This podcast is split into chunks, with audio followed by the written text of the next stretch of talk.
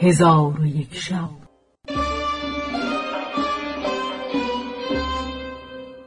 چون شب سیصد و نودم برآمد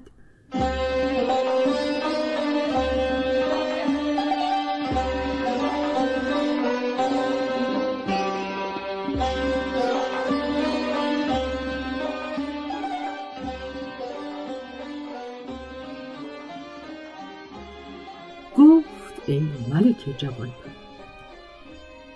پس من از نزد عبدالله به در آمده به سوی فضل رفتم و قصه خود به ایشان فرو خواندم و حالت خود را به دیشان آشکار کردم. ایشان گفتند خدا یاری کند و تو را از خلق بی نیاز کند و به روزی تو کفیل شود که او به هرچه خواهد قادر است و از بندگان خود آگاه است. پس من از نزد فضل و جعفر بازگشتم و به سوی عبدالله ابن مالک برفتم.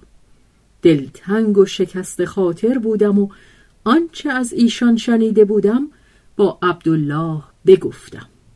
عبدالله گفت باید امروز نزد من به سر بری تا ببینم که خدای تعالی چه مقدر کرده. من ساعتی در نزد عبدالله بنشستم.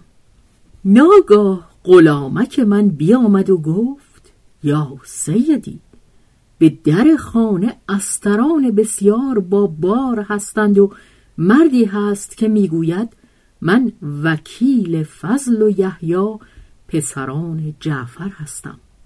عبدالله ابن مالک گفت امیدوارم که این علامت علامت فرج باشد.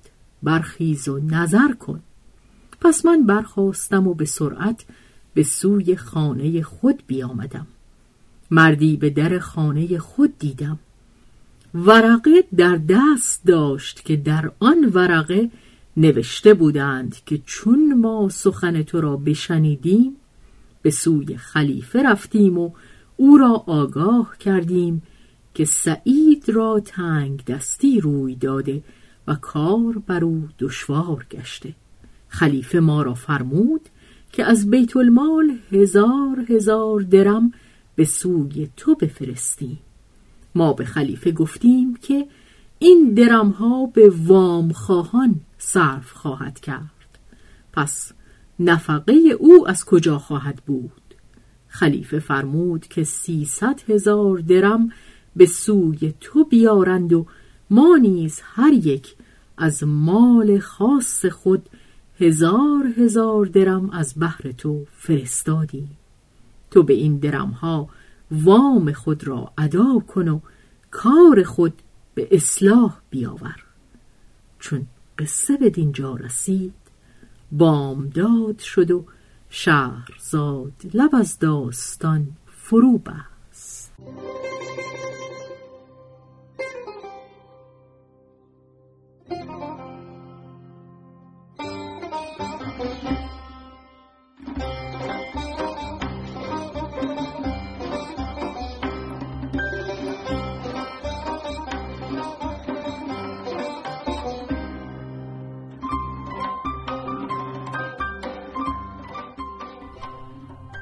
به روایت شهرزاد فتوهی.